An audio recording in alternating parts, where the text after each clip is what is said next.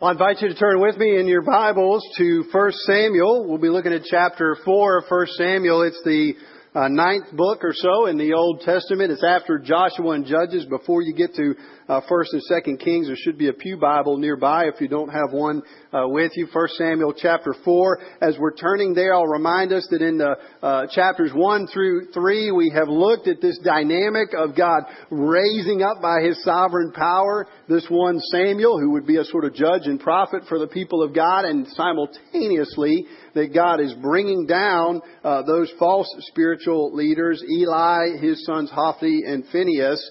Uh, we saw the first week how God sovereignly blessed Hannah with even being able to give birth to Samuel, and then through that plan and his working out, enabled for Samuel to be among and with Eli in a sort of apprenticeship to become this last judge, first prophet, you might say, of the of the people of God we saw in the second week of our uh, time together, uh, the reverse of that, we saw God bringing down Hophni and Phinehas, who were abusing their leadership spiritually instead of using it for God's glory. And we're reminded of the preciousness of worship and of really honoring and reverencing God in our, in our worship and how we approach Him, and especially the leaders of God's people, uh, recognizing that. Last week we saw uh, with with the passage about Samuel that he was raised up. God called him to be a prophet, and he heard God's voice. And the main message of that really was the fact that God was going to bless His people by instead of the word of God being rare in their land, as it says at the beginning of chapter three,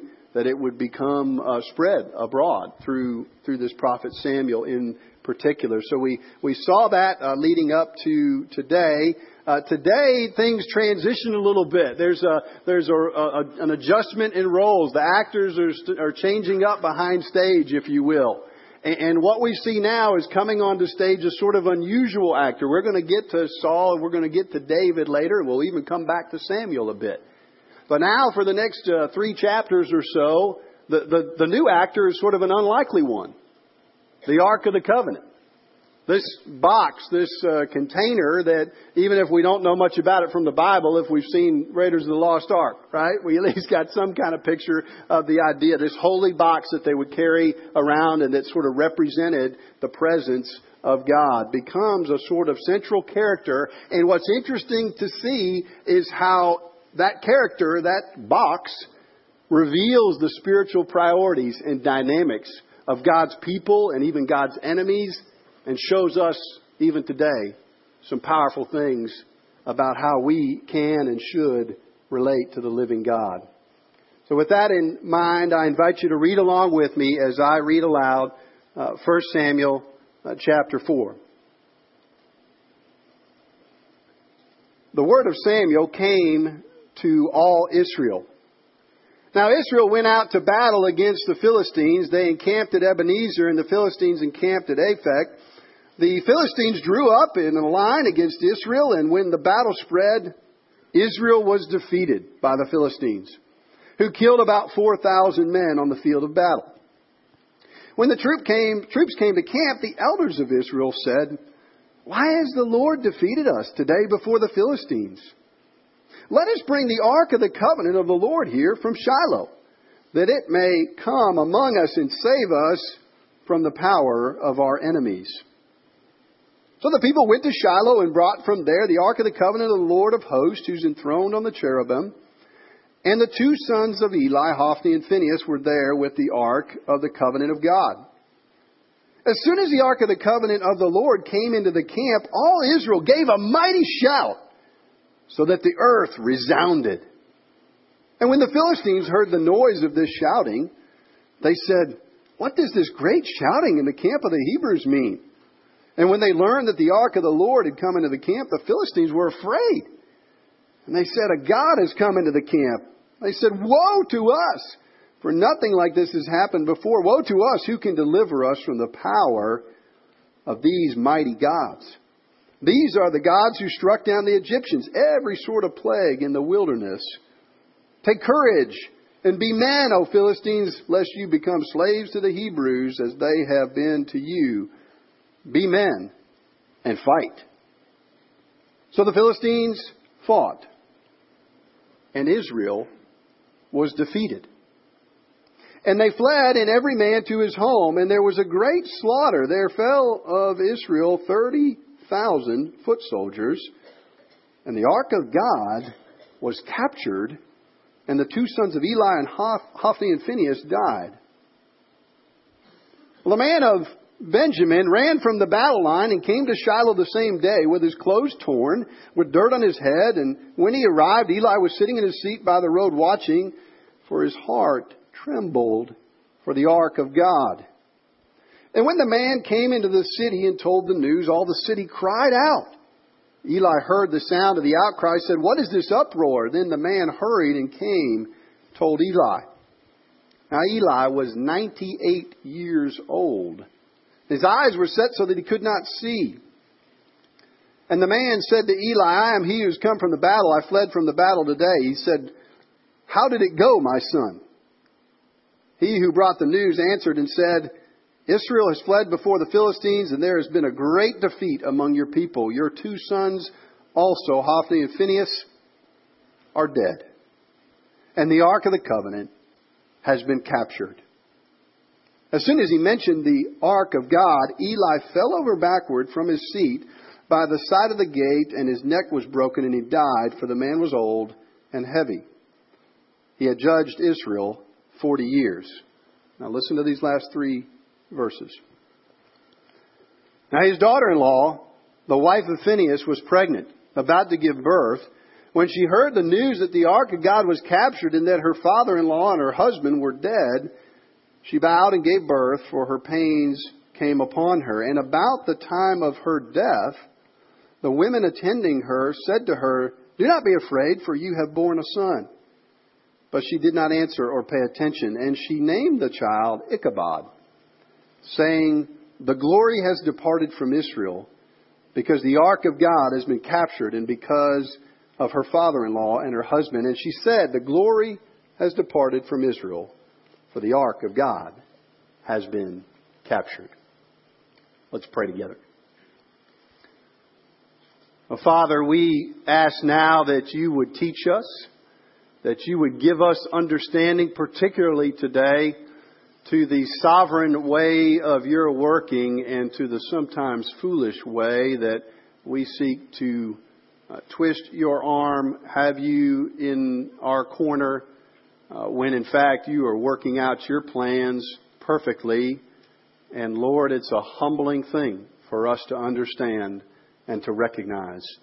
Help us to apply these truths to our lives today. We pray, pray this in Jesus' name. Amen.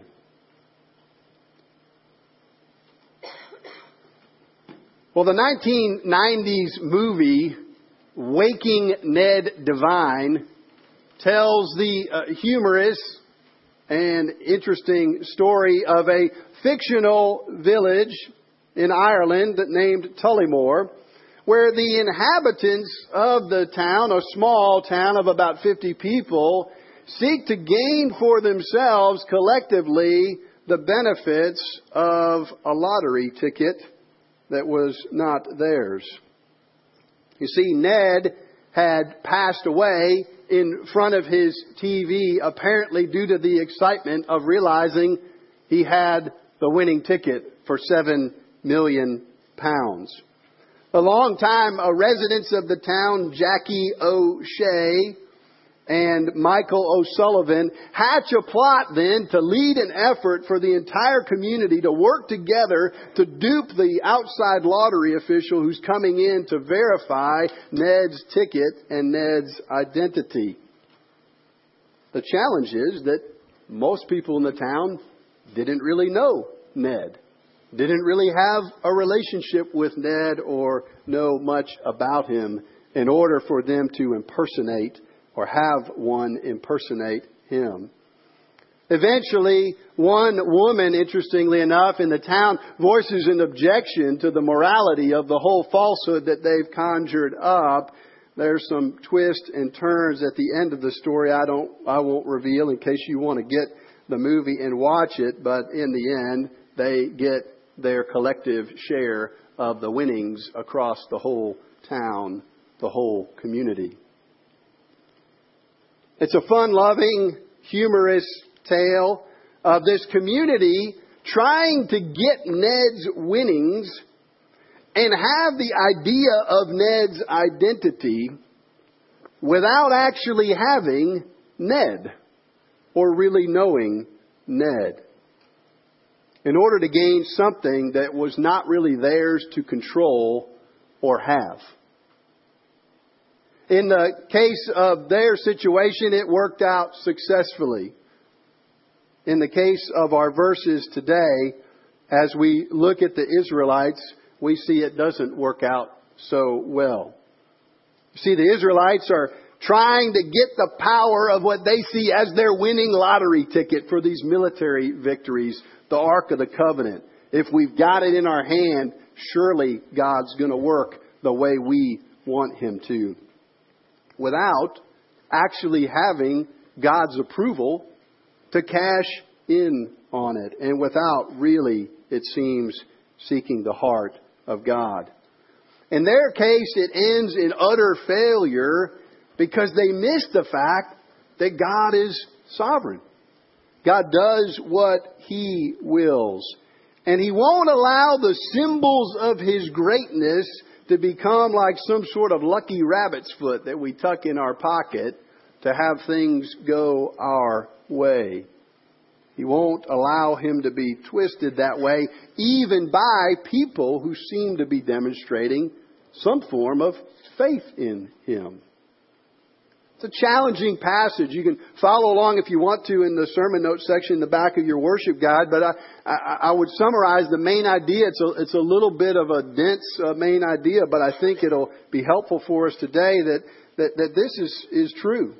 Because we often or frequently seek to manipulate the things of God to get His winnings, you might say, that we ought to repent and recognize that God's only present with us by His sovereign good pleasure. Let's unpack that as we walk through these verses today. I suppose the first question for us is whether we believe this is true, whether we see this in our own lives. I think probably in some form or fashion, although the things of arks of the covenant and wars between uh, tribes may seem distant from us, between the Israelites and the Philistines, uh, we see the same thing playing out in our lives today, the same underlying motivation.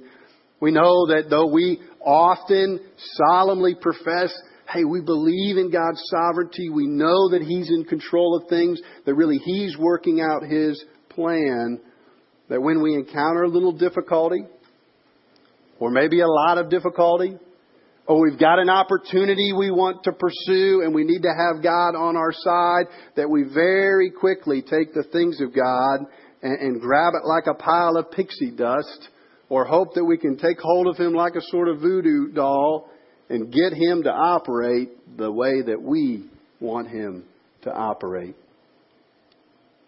You get the uh, picture here in the verses, I think the Israelites uh, go out to fight this first battle. They have a defeat, which is significant. 4,000 people lost. They, uh, they do have the foresight to say, hey, why did this happen? That's an upside. We'll talk more about that in a minute. Uh, after that, they figure out, they come up with this idea, which again sounds pretty plausible. Ark of the Covenant's been involved in a lot of the victories of God's people in the past. Let's go get it.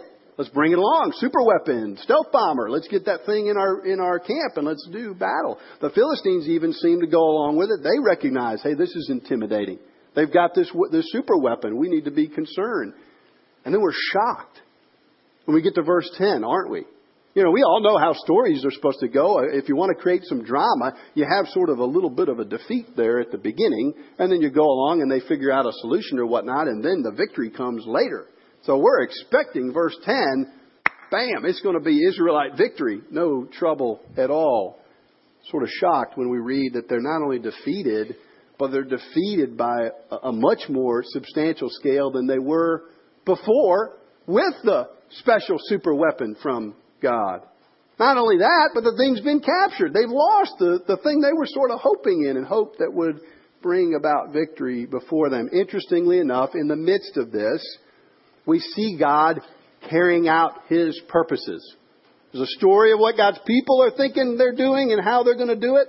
And then there's a story of what God's doing, and God's bringing this judgment. It's disturbing. It's sad to see what happens to Eli's family and Hophni and Phinehas, but that's playing out as his word has said, as he had declared it would happen. God's doing what he wills to do and how he willed to do it. And then, real intriguing to me, real intriguing to me, and maybe to you, in those last couple of verses, we see once again in a book about kings, a book about men who control great areas and have great military might, we see a lot of the truth and understanding coming in a scenario with a, a young woman and a baby, just as we saw in chapter 1 with Hannah and Samuel.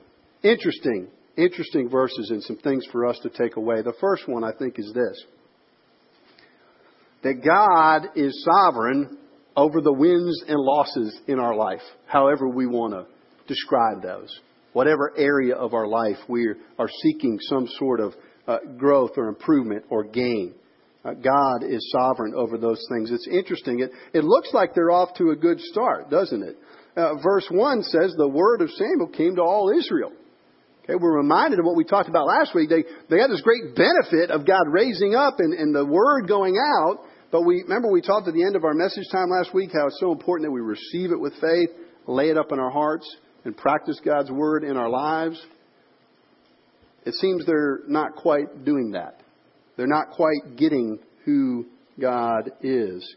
We see it right off the bat because something is, is really absent here, isn't it? If you've read other biblical stories about some of the battles and fights that the people of God entered into, what usually comes to send them out into that battle? Some kind of message, right?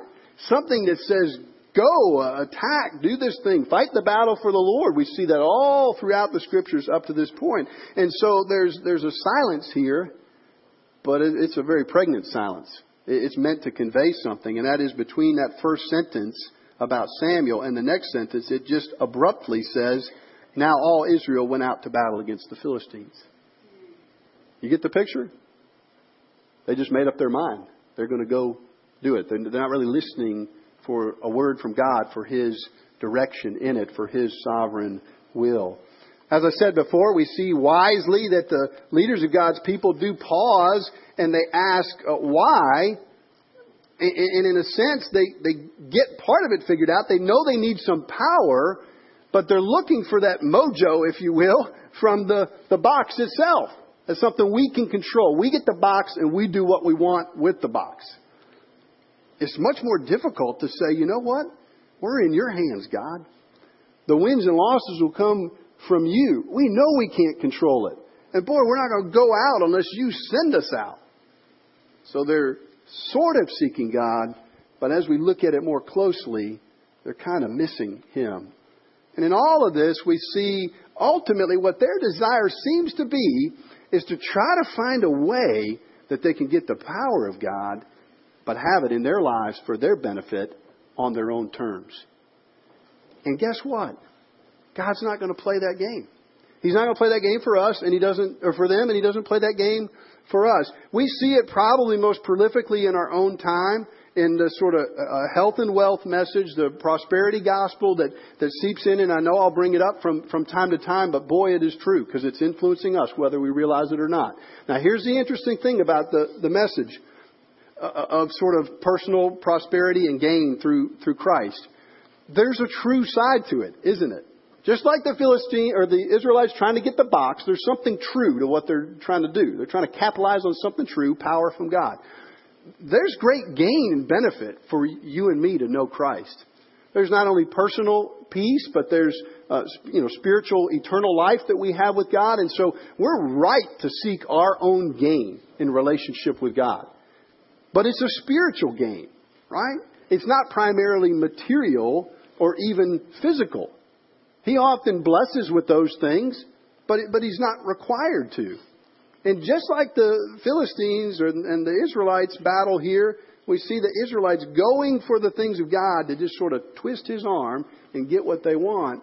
So often in that health and wealth prosperity mindset, We kind of want God in our corner so He'll benefit us now, give the things we want now, materially, physically. And the reality is, what He's most concerned about is our spiritual growth, our dependence, our vibrancy in Him. Is that true for you today? I know it's true for me. So often I think about God as just a, a, a, a part of my mindset with God is that He's sort of just a lucky rabbit's foot. You know, I get Him in my corner. He'll hopefully do what I want Him to do in the way that I want it to be done. So we see God's people doing that, and we see God, you know, dashing that whole concept pretty severely. The second thing we see and it's uh, it's also a little sobering. This passage is a pretty serious one today. It's not your uh, not your warm and fuzzy one. I got to acknowledge. We see that God's sovereign over the consequences that take place. Okay, if you look starting in verse 12, it goes on through, and, and this messenger comes, and it's, it's a dramatic thing to emphasize the consequences because it doesn't just tell us these things happen to Eli and his sons. This messenger runs in, he's got dirt on his head, and he's been out from the battlefield, and he's flying into town, and they're hearing about it, and Eli asks about it, and he falls over and even dies in the midst of hearing this news.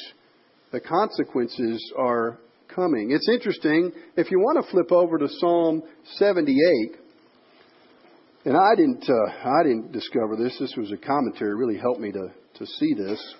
That is interesting. This Psalm 78 is one of those ones that we like to do related to children's ministry in the church or our outreach. I think when we were doing the uh, capital campaign earlier last year for the land, we talked about this verse in our ministry to reach out to the kids in our midst because in the beginning of Psalm 78, it says, hey, we'll tell the, we will not hide the praiseworthy deeds of God from the children, but we'll tell it to the coming generation, the glorious deeds of the Lord and of his might, the wonders that he's done. But, but look, later on in Psalm 78, it's a long one. Look in verse 56. It's interesting. It's gone through uh, section by section a lot of the foibles and failings of the people of Israel in the wilderness and along their pathway, and it shows how God is correcting them. It's it's kind of about His corrective will here, and then it comes down into verse 56 and. And listen to these words. It's a description of the very things we're reading about today in 1 Samuel It says in verse 56, yet they tested and rebelled against the Most High God. Look, look at how all the people are involved in this. Not just Hophni and Phinehas, not just the elders who were trying to get the box. Everybody's part of it. They tested and rebelled against the Most High God, did not keep His testimonies, but turned away, acted treacherously like their fathers, they, and they twisted like a deceitful bow. For they provoked him to anger in the high places, moved him to jealousy with their idols. When God heard, he was full of wrath and utterly rejected Israel. Then listen to verse 6, 60. He forsook his dwelling at Shiloh, the tent where his dwelt, he, he dwelt among mankind, and delivered his power to captivity, his glory to the hand of his foe. There's more to it there, but do you see this picture? It's not just Hophni and Phinehas that are dealing with consequences here. It's, it's God's people in general. It's a mindset that's kind of gotten in among all of them. And, and here's what's interesting about it. God, the consequences that God dishes out sovereignly, they're both really comforting and really disturbing. They can be either one of those things and sometimes both. Here's how they're comforting. We're all watching the news reports. We know, and I prayed about it earlier, there's this group ISIS, and there's lots of other things going on in the world that are scary. This isn't the only thing, but let's take that for an example. Okay? There's this weird thing that we do as Christians that we're called to do because of the gospel. We pray for our enemies and we wish for them to come to salvation in Christ. That's kind of those two things together. And at the same time, we pray along with the psalmist. The psalmist prays this way for justice and judgment to, done, to be done, for evil to be stopped and restrained in this world. So we pray for somebody to do something about these folks in ISIS, and we pray for them to come to know Christ. And, and here's the interesting thing we can trust in the midst of that that, that God's working out His plan. So it, it's comforting to know that folks that are getting away with things that are evil in this world are not going to get away with it. Uh, if, if nothing else, ultimately God's going to judge eternally of those things. And frequently God brings about His judging work in this world. So we, we see that in a comforting kind of way. On the flip side, it's a little bit disturbing to us to see that God works this way and works out his sovereign consequences because um, perhaps you're here today and you're in a situation where you're kind of exploring the things of Christ. You have not yet received Christ, or you've kind of decidedly said, I don't believe the things of Christ. You know, as I say often, we're very glad that you're coming to our worship time, that you're hearing the Word of God. At the same time, I'd be remiss if I didn't communicate to you that there's consequences of not surrendering ourselves to God. Now, now let's get it straight. The receiving Christ is not just a, a fire insurance or a get out of jail free card, a way to get out of those consequences we face. But nevertheless, and, and of course we ought to seek Christ because we love Him, because we know what He's done for us. But nevertheless, if we don't surrender our lives to Christ, the Scriptures say there's consequences that are going to come. God is sovereignly going to dish those things out. And, and if it doesn't maybe catch up with us in this life, He tells us it'll catch up with us in the form of eternal separation from Him uh, in the next life. So that's disturbing. It's also a little bit disturbing. That, you know, maybe targets uh, some of us here. It's a little dis- bit disturbing for all of us here who maybe have surrendered our life to Christ. We say, "Yeah, I want to know Christ. I'm walking with Him. I've realized I need mercy and forgiveness and grace in Him for my sins." Because we remember, if we know our Bible, that the Scriptures say God disciplines those that He loves as children that God's even bringing into our life uh, consequences at various places to help redirect us to Him. That He's sovereignly dishing that out. So sometimes we hope to, to have things work out in our way and we want to get a victory and a win this way and come to find out God uh, tears some of that apart. And part of what He's doing there, most every time, is giving us an opportunity to delight more in Him, to look more to Him for our hope. Do you believe that today? That God is really in our lives. He's sovereignly working out the things of His consequences, even, even for you and me as believers. As believers, He does it in love. We're not condemned through that. He does it for our good and for our benefit. But we can't twist Him out of it. We can't manipulate Him to do some other plan. He's going to work His plan out. We're at His uh, bidding and His working. Last thing we see in these verses is that uh, is that God's sovereignty, this idea we're talking about today, over wins and losses, the fact that He brings about His consequences however He wills. This is stuff that that we rarely get. Okay, so if we're struggling to digest it or believe it or put it into practice, we're not alone. Everybody we're reading about in this chapter doesn't seem to quite get it. Even the Philistines, who are the enemies, they think the the box is there. They're gonna they're gonna put a whooping on us, and they kind of gear it up and maybe fight even harder because of that.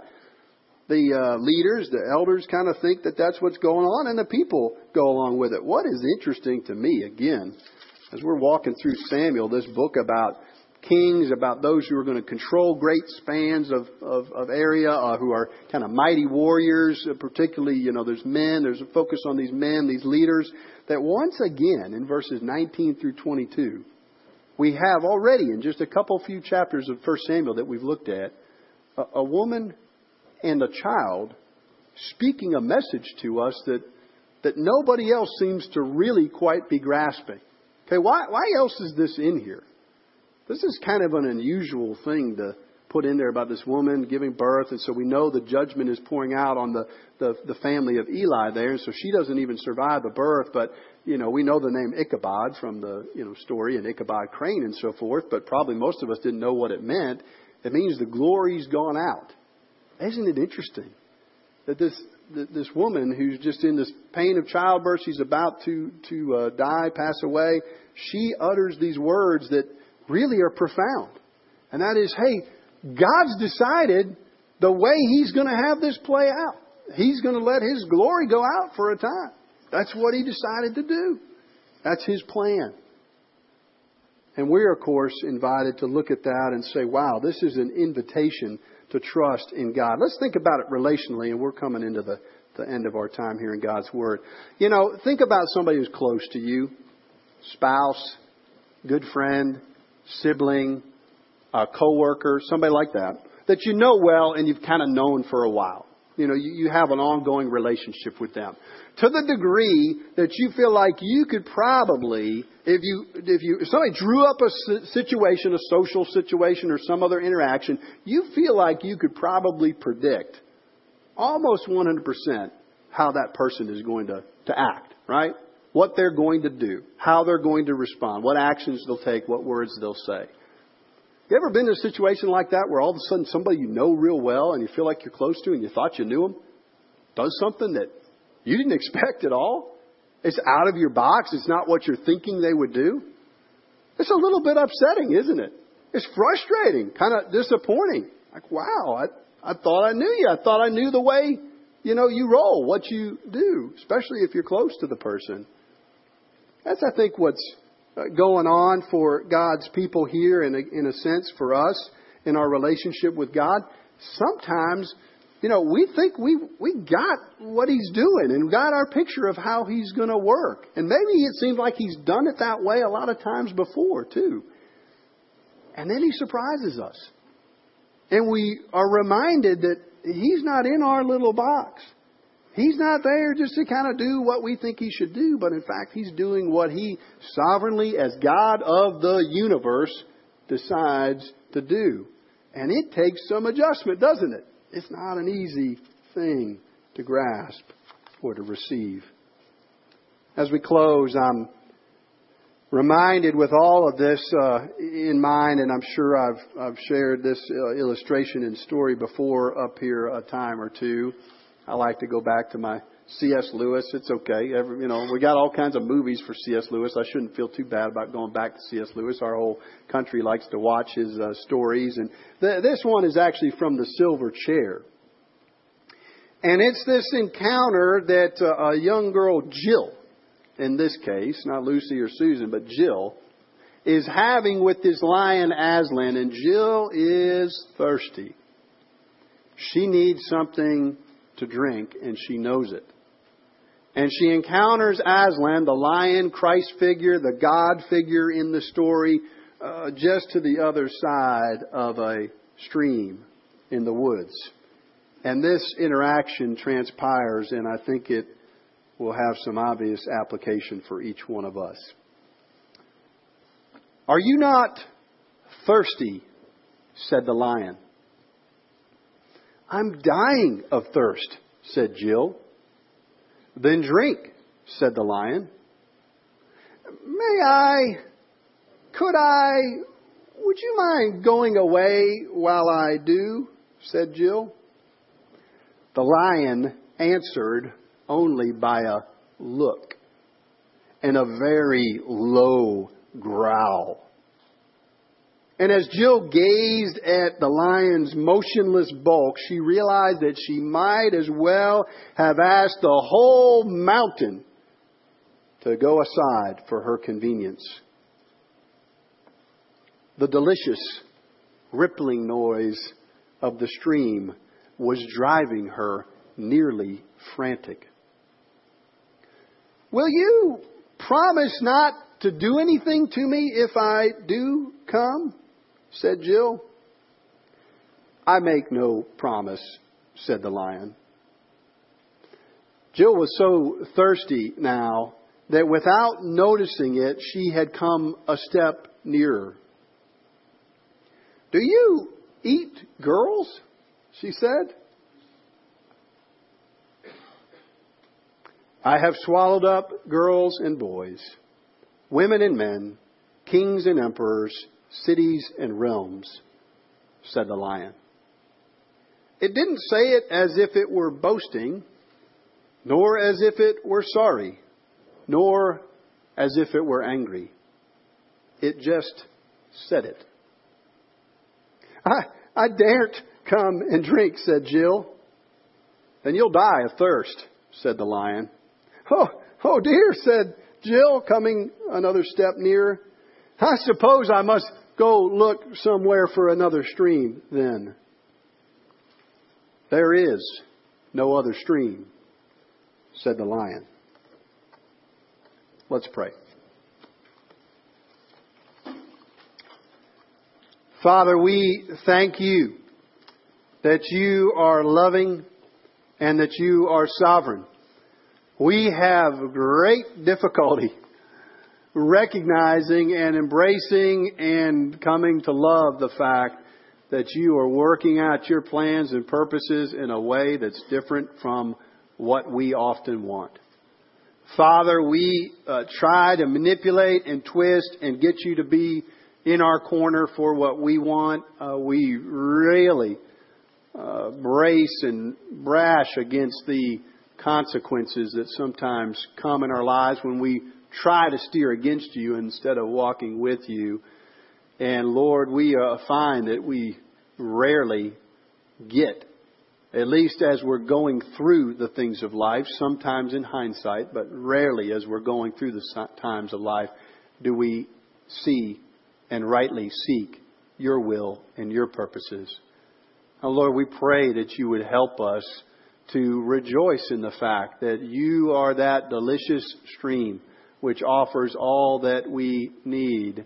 And yet, coming close to it, getting what we need, involves coming close to you, a God who sometimes feels dangerous to us, doesn't always feel as comforting as we would like, sometimes even disturbs us.